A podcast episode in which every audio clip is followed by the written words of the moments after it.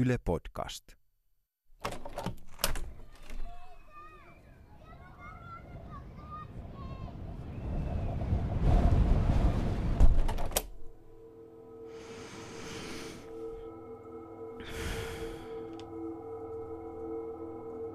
Ihmisen suolisto kuulemma peittäisi tenniskentän, jos suoliston nypeltäisi auki ja silittelisi kaikki suolenmutkat suoriksi.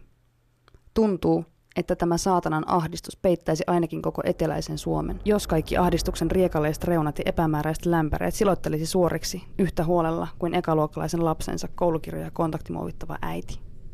Haluaisin kyetä selittämään, mistä kaikki alkoi. Se antaisi lohtua, toisi jonkinlaista toivoa ja järkeä, saisi konkretiaa tähän sisälläni hönkivään mörköön.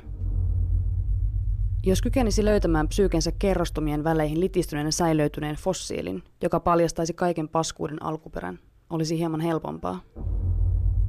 Supsuttaisin sellaisella arkeologin siveltimellä murentunutta psyykeä varovasti fossiilin ympäriltä. Rapsuttaisin kosteaksi muhjuksi fossiilin rankaan mähjääntynyttä muistamassaa irti. Saisin rangan paljaaksi.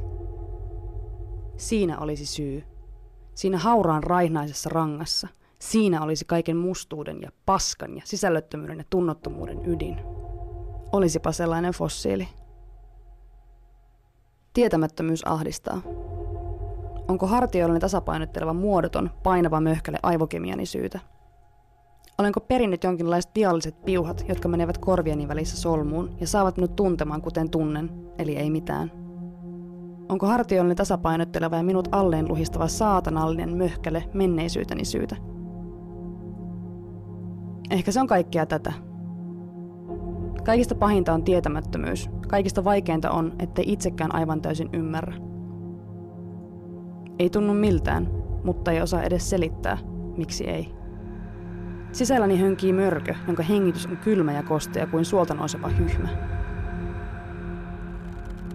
Hönkivä mörkö pitää otteessaan, kuristaa kasaan. Toisinaan se unohtaa kuristaa, antaa minun yrittää. Sitten mörkö taas yllättää, tarttuu takaraivoon ja yrittää hukuttaa lähimpään vesilammikkoon.